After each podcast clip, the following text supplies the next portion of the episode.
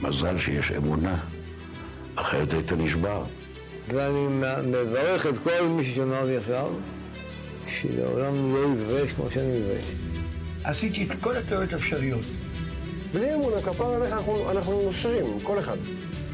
הם יודעים את האמת, אבל לא צריך לבוא עם פוסטרים מול כן. כל הפרצוף ולהראות להם, הנה תראו, הבן שלכם חזר בתשובה. כשאני על הבמה אני מרגיש אה, כמו שאני בבית כנסת. אני קורא פרק תהילים, ואני מקדיש אותו לשונאים שלי, ומי שרוצה לירה, שיהיה לו רק טוב. ביקום מקביל, הרב ארז משה דורון היה אמור להיות במקום אחר לגמרי. ביקום מקביל הוא היה עומד בראש ארגון גדול, פעילות ענפה, דיגיטל, מה שאתם לא רוצים. כי כשאני הכרתי את הפעילות של הרב ארז משה דורון לפני 15 שנה בערך, זה היה הכיוון. אבל היום אנחנו נפגשים איתו אחרי תקופה לא קצרה שבה הוא נעלם. לא ממש פעל, פחות הוציא ספרים, פחות שיעורים, אבל מסתבר שהתהליך והבשלות היו הרבה יותר עמוקים. אז היום אני נפגש עם הרב ארז משה דורון ומברר לאן הוא נעלם, מה התובנות שלו היום ולאן כל זה הולך. בואו נתחיל. שלום הרב. שלום וברכה. מה שלומך? ברוך השם. מעולה. טוב, איפה נתחיל? השאלה, שאלת השאלות, לאן נעלמת? לאן נעלמתי? אה, נעלמתי לחדר אימונים שהקדוש ברוך הוא שלח אותי ללמוד כמה דברים חשובים על החיים. תתאר לי את התקופה הזאת, ואיך בעצם אתה מתבשל מבחינת התובנות החדשות שצברת, איך אתה מסתכל על העולם הקודם, ואיך אתה, מה, מה, מה בעצם משתנה אצלך? אה, אם אני אגיד את זה קיצוני, אז אה, הבנתי שהעולם הוא לא שטוח. מה זה אומר העולם לא שטוח? אה, אתה יודע, כל יהודי מאמין, מאמין שיש בורא לעולם. אבל הרבה, הרבה פעמים זה נשאר כזה... זה לא כל כך נוכח בחיים שלך, זה לא כזה דומיננטי, זה לא כזה מהותי, זה... לפעמים אדם עובר איזה שינוי, עובר איזה שבר, ואז פתאום זה נהיה משהו אחר לגמרי. המשקל של הדברים נהיה אחר לגמרי, נוכח יותר, אה, משמעותי יותר, משנה יותר. זה, זה העוצמה של הדבר, זה לא משהו אחר.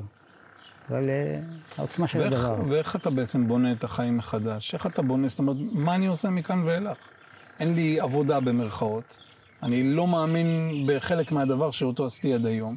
זאת אומרת, אני לא רוצה להיות גורו. אגב, בתחקיר איתך, גם חזר העניין הזה שאמרת כל פעם לתחקירנית, למפיקה, אני לא רוצה להיות דמות, אני לא רוצה להיות אישיו, אני, אני אומר את שלי. אבל מאיפה, איך באמת זה התפתח? אה, כשאתה רואה מה קורה לאנשים שמצליחים להשפיע, וכמה מהר וכמה בקלות הם מצליחים להסתאב ולהשתמש בהשפעה שלהם לטובתם ולהנאתם, אתה מתחיל לפחד מזה. תמיד שזה יכול לקרות לכל אחד. גם מי שהתחיל בתמימות, אה, ברצון טוב, אבל איך אומר הרב אה, אוירבך מתל אביב, עשרה אנשים מאמינים בך, אתה צריך להתחיל לדאוג. אז התחלתי לדאוג. והרגשת שזה משנה אותך? לא לטובה? בזמן אמת?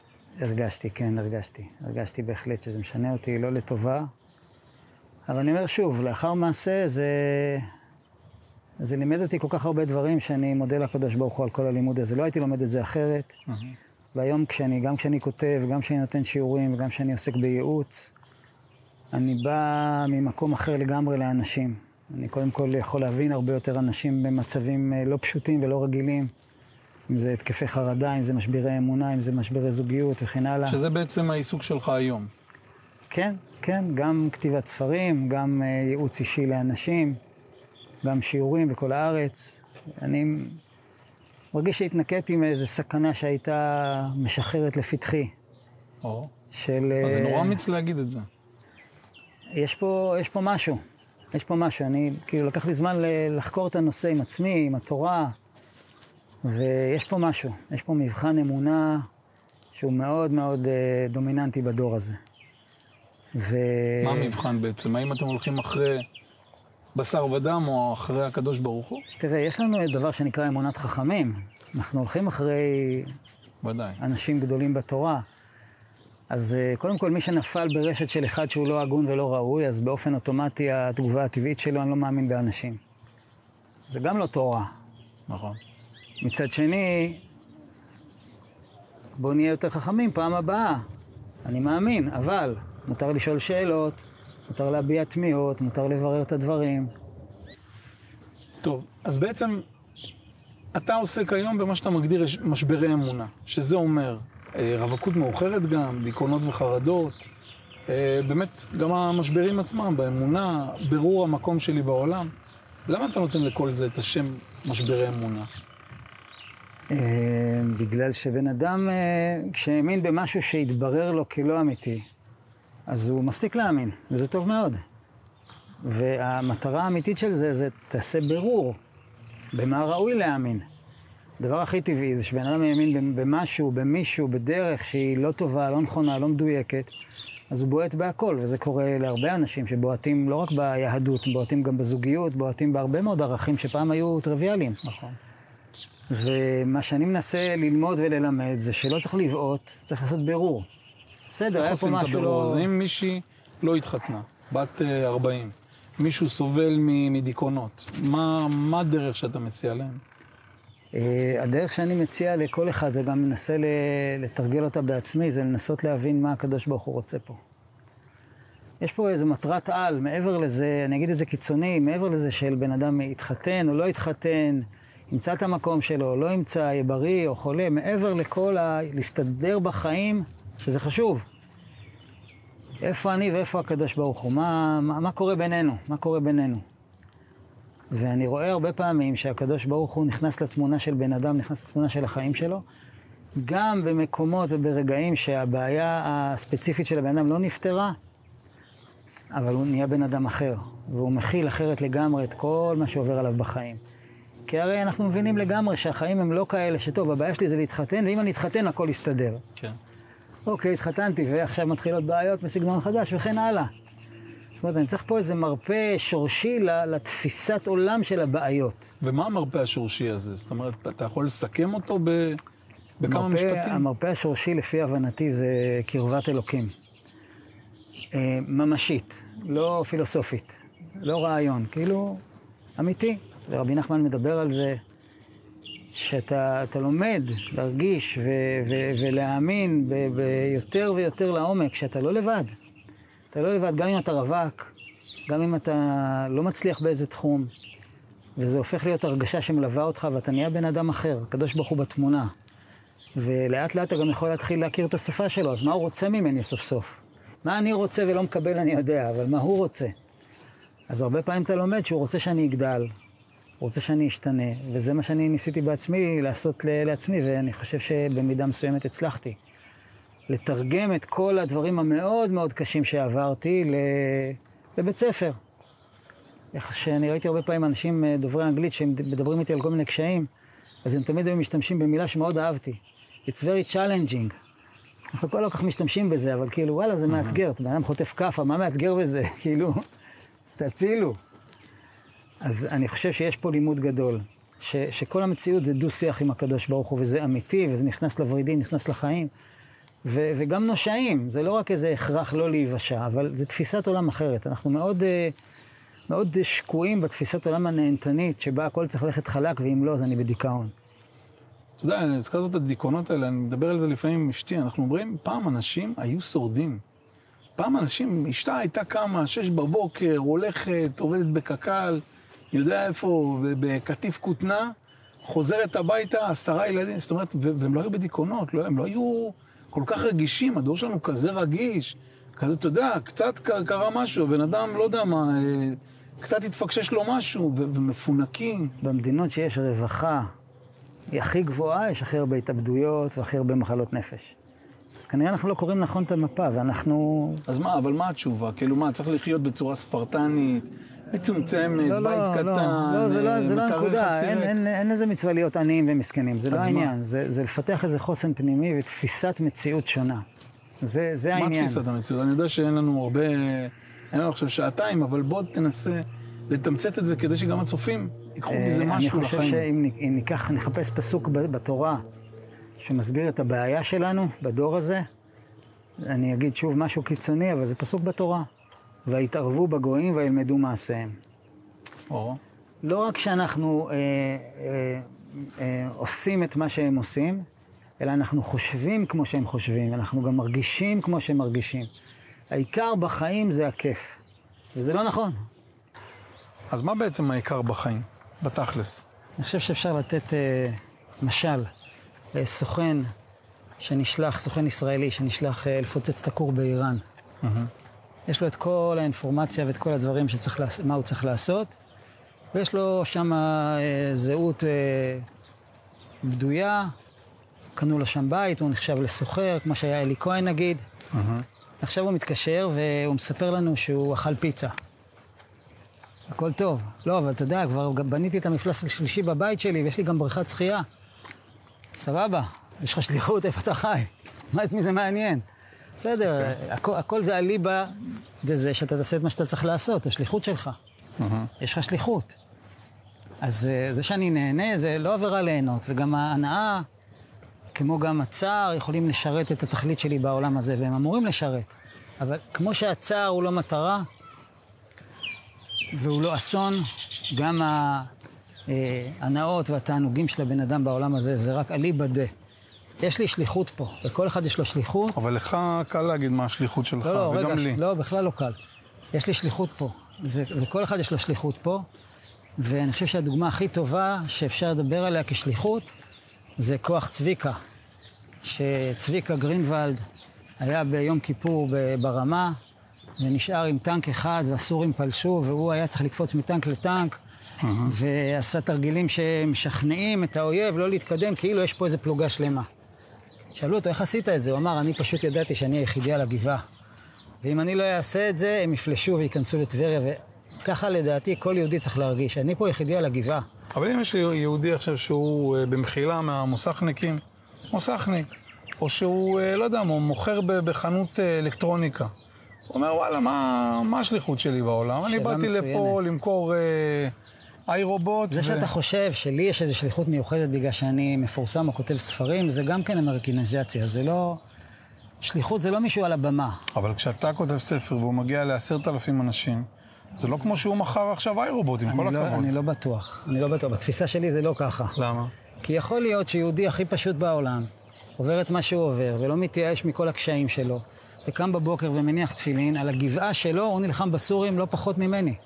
ואני לא יודע אם לא יותר. מישהו שאל אותי פעם, אה, אמר לי פעם איך אני כל כך אה, מקנא בך, אמרתי לו, למה אתה מקנא בגלל, בגלל הספרים? הוא אמר לי, כן. אמרתי לו, אתה צריך לקנא בי בגלל שאני מניח תפילין. אחרי כל מה שעברתי. זה, זה, המ- זה השליחות שלי בעולם. זה לא מה שמצטלם. אנחנו עוד פעם, הכל אצלנו בראש, אליבא דה לייקים. שליחות זה אני עושה את העבודה שלי לפי הרצון השם בשולחן ערוך, במקום שלי, בחיים שלי, בעולם שלי, ואת זה רק אני יכול לעשות. רבי נתן כותב, כל המלאכים וכל הצדיקים שבכל העולמות לא יכולים לעשות את מה שאתה עושה בחיים שלך, הפשוטים והרגילים. זה שליחות. שליחות, אבל מה השם בעצם, איך אתה רואה את זה? מה השם רוצה מאיתנו בסופו של דבר, בכל התהליך הזה? זאת אומרת, הרבה שואלים, מה, מה כל הסיפור הזה? סובלים פה, קצת נהנים פה, אה, כל אחד, המצוות, מה- למה, למה השם צריך את זה בסוף? שמע, אני לא יודע למה הוא צריך את זה, אבל הוא צריך את זה. אה, ככה הוא אמר, הוא רוצה, יש לו רצון, הוא רוצה שאנחנו נעשה את הדבר הזה. איך לקרב את זה לדעתנו? מה שאני מצאתי נכון ומתאים לגביי לקרב את זה לדעתי, שיהיה לי, אה, שיהיה לי drive לזה, זה אפשר להסתכל על העולם ולראות מאוד פשוט, יש מלחמה בעולם. יש טוב ויש רע, יש הרבה רע, הרבה רע והרבה רעים והרבה רוע. יש מלחמה. ו- וכל אחד, ברגע שעושה את השליחות שלו, ולא מתייאש, ולא מתמסר לתאוות ולמידות הרעות שלו ולנהנתנות שלו, הוא משרת את הטוב. מבחינתי זה drive רציני מאוד. אני לא יודע מה הקדוש ברוך הוא מתכנן בסוף, אנחנו מאמינים שתהיה גאולה ויהיה נהדר ויהיה טוב לכולם. אבל עכשיו, ברגע זה, עם כל הבלגן ועם כל מה שקורה בעולם, יש לי שליחות לשרת את הטוב ולא להיכנע לרע. וגם אם נכשלתי, אני יכול לעשות תשובה, זו שליחות מאוד גדולה. חוץ מעם ישראל, אף אחד בעולם לא עושה את זה. בוא נדבר על אה, עולם התשובה. עולם התשובה לפני 15 שנה, היום. אתה יודע, אני פעם קראתי רעיון עם אה, מאיר בנה, זיכרונו לברכה, והוא אמר משהו שבזמנו נורא הרגיז אותי. הוא אמר, תשמע, אני דתי פרילנסר. אני מה ש... עכשיו, אז זה היה נראה לי, מה, מה זאת אומרת דתי פרילנסר? כל החבילה, הכל כולל הכל. והיום אני רואה באמת יותר ויותר. זאת אומרת, אם פעם הרב אורי זוהר, זכר צדיק לברכה, היה עוקר למאה שערים, משנה את הכל וזה. אחרי זה אביתר בנאי למשל, שהוא שינה את ה... הוא והדור שלו. היום זה, הר... זה הרבה יותר. זאת אומרת, אתה רואה באמת אנשים שהם כבר לא משנים את הלבוש, לא משנים לפעמים את השפה. אני אומר לעצמי, זאת אומרת, יש בזה דברים טובים ויש בזה דברים אה, בעייתיים. אבל איך אתה רואה את זה? במה, במה הדור הזה שונה מעולם התשובה של אז? אני חושב שעולם התשובה היום הוא מקיף את כל המגזרים. החרדים, את הכיפות סרוגות, החילונים למיניהם.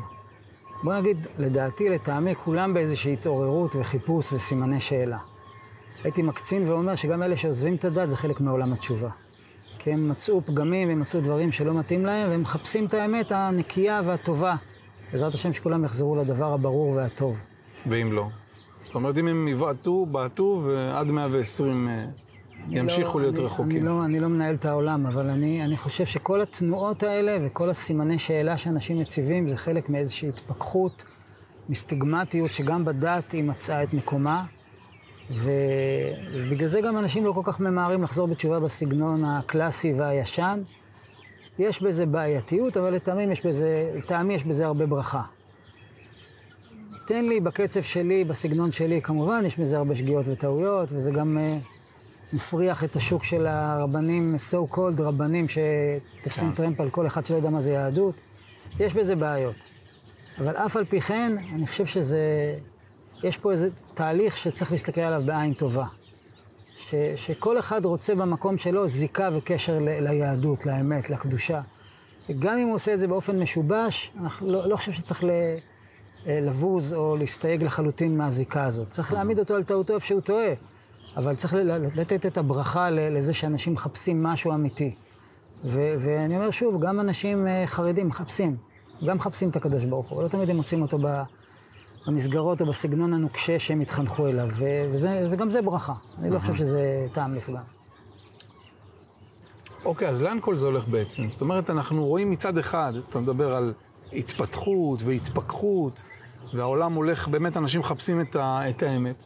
מצד שני, בפועל, אני מסת, מסתכל מסביבי, ואני רואה שהעולם הולך ויורד מבחינת מוסר, מבחינת צניעות, מבחינת דרך ארץ אפילו. מבחינת הסמארטפונים ש- שמשבשים לנו את המוח. זאת אומרת, האנושות משתנה ולא לטובה. אז לאן זה הולך? זאת אומרת, עד, עד כמה תמשיך הירידה הזאת? עוד לאן יש לרדת בכלל? אה, כנראה שיש עוד לאן לרדת. לאן כל זה הולך? אנחנו מקווים ומאמינים שזה הולך לעולם של תיקון, אבל באמת, אם נדייק את זה, הרמח"ל אומר בדרך השם, זה הולך לבירור. הרמח"ל אומר בדרך השם שהגאולה תבוא כשיהיה קיבוץ השלמים. כש, כש, אם ננסח את זה בשפה שלנו, כשכל אחד ייסגר על עצמו מה הוא רוצה מעצמו, אז אלה שנסגרו על עצמם שהם רוצים טוב, אפילו שהם עוד לא קנו את השלמות, ואלה שנסגרו על עצמם שהם רוצים רק את הרע ורק את התאוות ולא אכפת להם מכלום וימות העולם, זה, זה סוף הבירור. אז לאן זה הולך? זה הולך ל... הולך לבירור. לבירור, זה, זה, זה, זה שיא הבירור. וזה הזמן אה, להגיד לכל אחד, שמע, אתה עכשיו חותם על, ה, על ההצהרות האחרונות, לאן אתה תהיה שייך לנצח נצחים, זה, זה, זה הסוף. ונחמן אומר שהסטרא אחרא, ההוראה שזה הסוף שלה, היא משתוללת. שיש שני אויבים שנאבקים, ואחד רואה שהולכים להכניע אותו, הוא מתחיל להשתולל, זה הפייט האחרון. אז, אז זה הפייט האחרון, וצריך לדעת שאנחנו צריכים uh, לגייס את הכוח שלנו ולא לוותר. אתה יודע, אבל מעניין, אני, מאז שאני זוכר את עצמי, אומרים זה הסוף. כשהיה סדאם חוסיין, זה הסוף, אחרי זה בן לאדן זה הסוף, אחרי זה אובמה וג'ורג' בוש וגורג ומגוג. איפה, איפה הסוף באמת? אה, תראה, לא נשאר לנו הרבה, יש לנו איזה 200 ומשהו שנה עד סוף האלף השישי. אבל, אבל אנחנו רואים שזה מתעצם ומחמיר, הבירור. אבל שוב פעם, זה, זה מפנה את החץ לכל אחד באופן אישי. מה אתה ומה אתה רוצה להיות. למרות השקר, לא, כאילו, יש שקר, אתה רוצה להיות שקרן? זה הכי קל. יש רוע, אתה רוצה להיות רע? זה הכי קל. הוא לא אומר אני רוצה להיות שקרן, הוא אומר אני רוצה ליהנות. וואלה, עזוב אותי, אחי. אם אתה, רוצה אם ליהנות. אתה רוצה ליהנות במחיר של להפוך להיות בן אדם שלא אכפת לו מאחרים ומוכן לדרוס אחרים, זה נקרא שאתה שקרן, זה נקרא שאתה בחרת להיות רע. יש עוד אנשים חוץ ממך. אדם שאומר, אני ואם הוא רוצה אומר, להיות טוב. אני לא מזיק, אבל אני מחלל שבת, זה לא מזיק למישהו. אני אוכל לא כשר, זה לא מזיק למישהו. אדם שרוצה את האמת, הוא מחפש אותה. ושאלתי פעם אה, רב גדול, שאלה חשובה, איך, איך, למה בן אדם מתקרב ליהדות? איך זה קורה? אז הוא נתן לי תשובה ממש מרתקת. אמר, כל אחד לפי הערכים האמיתיים שיש לו, כל אחד יש לו זיקה לערכים אמיתיים. שמה הוא נבחן. לאדם שמבין לפי הערכים שלו שלא צריך לשקר, אז הוא נבחן שם. אם הוא מצליח לעמוד בניסיון ולא לשקר, הוא אומר לו, אתה יודע, יש גם שבת. לא ידעת? תדע. זאת אומרת, ברגע שהוא בערכים שלו עומד בניסיון, הוא מתקבל, הוא מקבל מידע חדש, ולהפך להפך. אז זה, זה יכול להסביר לנו את כל התמונה. בסדר, אתה לא יודע ששבת זה... מה הבעיה עם שבת באמת? מה שאתה יודע, אתה נלחם כן. לעשות את זה כי אתה יודע שזה טוב ואמיתי או לא. אז זה, זה כל אחד במקום שלו, כל אחד ב... כמו דממה דקה, כל אחד זה תופס אותו, איפה שהוא זה תופס אותו, ואתה נבחן במה שאתה מאמין. הצלחת לעמוד במבחן, אתה מתקדם. זה, זה, זה המבחן, זה הבירור. טוב, ולסיום אני רוצה לדבר על שני הספרים החדשים שיצאו לאחרונה. אה, בוא תספר לי עליהם קצת. נשמח. אה, זה, התכלית של הכל זה אושר גדול. לא שם טיפוסי לספר. לא שם טיפוסי, עבדתי עליו בערך עשר שנים. אה, שאלות קשות ורציניות שקיבלתי במשך השנים האחרונות מאנשים שעוברים כל מיני סוגים של משברים ושאלות וזהות ונפילות באינטרנט ושמירת הברית ורווקות והרב שלי סרח ומה קורה עם הקורונה ומי נגד מי וכל מיני שאלות לא פשוטות. יש פה תשובות לשאלות האלה מתוך מה שלמדתי, בעיקר מתוך רבי נחמן. אבל איך זה מתכתב עם ההחלטה שלך לא להיות אישי או לא להיות גור? זאת אומרת, כי זה כן שם אותך במקום של בואו תשאלו אותי. שאלה טובה. מה זה גורו בעצם? לא, זה לא גורו, כי אתה לא כאילו הכל יכול וכולי. אה, תגיד, רב שמלמד אה, ילדים בחיידר לקרוא א' ב' הוא גורו? לא. הוא למד את האותיות והוא מלמד את האותיות.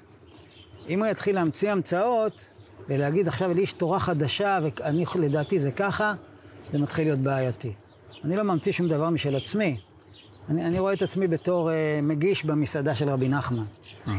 אני, מ- כי אני הכרתי את התפריטים, טעמתי מהם, ראיתי איך הם עובדים על הלקוחות, ואני שמח להגיש אותם. אין פה איזה משהו שאני המצאתי ותלכו אחריי, אין פה גם אוקיי, אמירה. אז זה ההבדל בעצם, אבל אני רוצה להגיד, הזכרת את רבי נחמן. אין פה גם אמירה, תלכו אחריי. תלכו לתורה, תלכו לתפילין, תלכו לשבת, אוקיי. תלכו לצדיקים. ואם עשיתי זאת והשפעתי על מישהו למצוא תקווה, למצוא נחמה, למצוא ח- אה, עניין ביהדות של עצמו, זאת, זה חלקי, לכן גם אין לי חצר ואין לי חסידים ואין לי מבנים ואין לי שום דבר. אין לך משמשים? לא, אין אין לי תור. שם שאם אתה תמצא אותי בכל מקום, מסתובב עם תיק, תוכל לגשת אליי, אתה יכול לכתוב לי מייל באופן אישי, אוקיי. תקבל תשובה ממני ולא מהמזכירות שלי, הכל בסדר. שאלה, הזכרת את רבי נחמן. אני קראתי את הספרים הקודמים שלך, את רובם, אני חושב, ושם יש המון המון המון רבי נחמן רבנו, רבי נחמן רבנו. פה, גם את הספר הזה קראתי את רובו, יש פחות רבי נחמן. אני מדמיין או ש... אמ, מישהו שאל אותי פעם שאלה. הוא אמר, אני דואג שהקשר ביני לבין אשתי הוא קצת אה, התרופף. אמרתי לו, למה? הוא אומר, כי אחרי שהתחתנו, הייתי מברך ברכת המזון, הייתי אומר, הרחמן מברך אותי ואת אשתי, הייתי כל כך מרוגש. עכשיו אני לא כך שם לב לזה. אמרתי לו, זה לא אומר שהקשר התרופף, זה אומר שהוא התעמק. אז אני חושב שיש פה גם כן משהו מהסוג הזה, זה... שזה כאילו כבר חלק ממחזור אדם. כן, בעזרת השם. אני, אני, בוא נגיד, אני פחות, אה, אני, אני, אני, אני, מביא, אני, אני מביא את מה שרבי נחמן נתן לי. אני פחות אה, חושב שזה העניין להדגיש, אה, אבל, אבל באופן עקרוני, כל מה שאני כותב, אני מראה לזה מקור. אם זה אצל רבי נחמן, ואם זה במקומות אחרים, בחז"ל, בהלכה. אוקיי. אם אין לזה מקור, אני, גם אם יהיה לי רעיון הכי מבריק, אני לא הולך להגיד אותו לאף אחד, אפילו לא לעצמי. אה, אוקיי. זה הספר השני, לב העולם לב אתה. העולם אתה. היה ספר כזה פעם, אבל זו מהדורה חדשה, מחודשת לחלוטין, לא רק הכריכה חדשה. כתבת את הכל מחדש? כתבתי את הכל מחדש. ספר הדרכה לקשר עם הקדוש ברוך הוא. קשר התבודדות. אישי, התבודדות. אה, לא צריך לי- להיבהל מזה, לא רק רבי נחמן אני על אותי. השעה הזאת. כל הזמן השעה, אז- כאילו אז אני אומר, איפה? אז בדיוק כשתקרא את הספר הזה, תראה שזה לאו דווקא שעה. יש פה הרבה מאוד שאלות ותשובות על התבודדות. איך עושים את זה, מה עושים, איך, איך זה עובד, מה אמורים להרגיש, מה המטרה, מלא סיפורים אישיים. אבל למה זה נכנס לתוך תבנית? זאת אומרת, אני לפעמים באוטו, ברכב, בנהיגה, מדבר עם השם. זכית. לא, לא, לא שעה, ולא, אתה יודע, לסדר שיחה, ולא... אבל כאילו זה, זה ספונטני, זה טבעי, זה לא עכשיו, טוב, אה, אשתי, אני יוצא שנייה להתבודדות. למה זה צריך להיות תבניתי כזה? זה, זה המלחיץ. תגיד, למה תורה צריך להיות תבניתי? תלמד בזרימה, מה שבא לך, פעם את זה, פעם את זה. לא עובד ככה. מה שתלמד ככה בשליפה זה נהדר, אבל עדיף שתדע מה קודם, מה אחר כך, מה סדר הלימוד, כדי שתוכל להתקדם. זה לא שונה. אתה מקבל את התמונה, זה כמו אחד שלומד לצייר. יש את הצבעים האלה, יש את הצבעים האלה, יש את הסגנון הזה, את הסגנון הזה, שיטות לימוד. אחר כך צייר מה שבא לך, אבל תהיה בקיא ב- בסיפור. יש גם הרבה פעמים שאלות שמציקות לבן אדם. אבל ש- התבודדות של חמש דקות זה תופס? מה זה תופס? הכל תופס. זה מצווה דאורייתא, ככה הרמב"ם כותב. אוקיי. כשהקדוש ברוך הוא נתן את התורה, הוא נתן מצווה לעבוד את השם, ואומר הרמב"ם בהלכות תפילה, הלכה ראשונה, מה זה עבודת השם? זה תפילה. והוא מתאר את התפילה באופן שאנחנו מדברים על התבודדות. תפילה אישית, אני מדבר עם הקדוש ברוך הוא. אמרתי לו, אבא, קיימתי מצוות עשה דאורייתא ועוד כמה מצוות שנלוות אליה. אבל זה, זה כשמסתכלים על, כמו תורה וכמו תפילין וכמו שבת, כשמסתכלים על זה מבחוץ, מתוך חוסר היכרות עם התורה שבזה, אז אתה אומר, מה הקשר, מה העניין, ת... יש פה גם הרבה סיפורים, הרבה אנשים שמנסים לעשות את זה, הם מתקשים, הם חושבים שזה ככה. לא, זה לא חייב להיות ככה, זה יכול להיות גם ככה. הפוך, זה לא סוגר, זה פותח. אוקיי. ושאלה, למה בעצם, אה, למה לכתוב את הכל מחדש? זאת אומרת, מה היה רע בגרסה הקודמת? יכול להיות שזה גם קשור להתנתקות שלך מהעבר? אה, אני מקווה שאני השתדרגתי, ולכן גם שדרגתי גם את הדברים שאני כותב. אני חושב שזה נכתב יותר טוב, יותר מדויק, יותר בהיר, יותר עמוק.